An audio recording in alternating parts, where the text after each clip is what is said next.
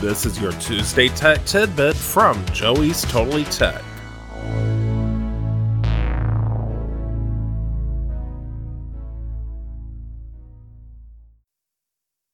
You heard me talking about Epic Games and their battle with Apple and Google. You have an Android device and you want to install Fortnite or some other program that you can't get through the Play Store anymore. Well, I will tell you how to do that right after this message. So, I'm going to tell you how to install an app on Android without the Google Play Store.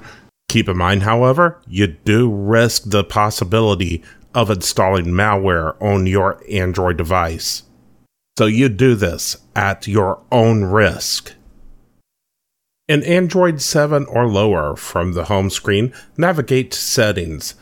Tap the lock screen and Security, or if unavailable, tap Security. Tap the Unknown Sources switch to turn that off or on. Review the prompt and tap OK to continue.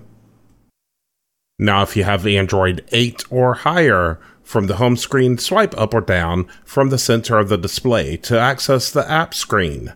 Navigate to Settings and then Apps. Tap the menu icon in the upper right.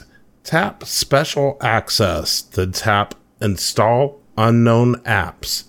Select the unknown app, then tap the Allow from this source switch to turn on or off.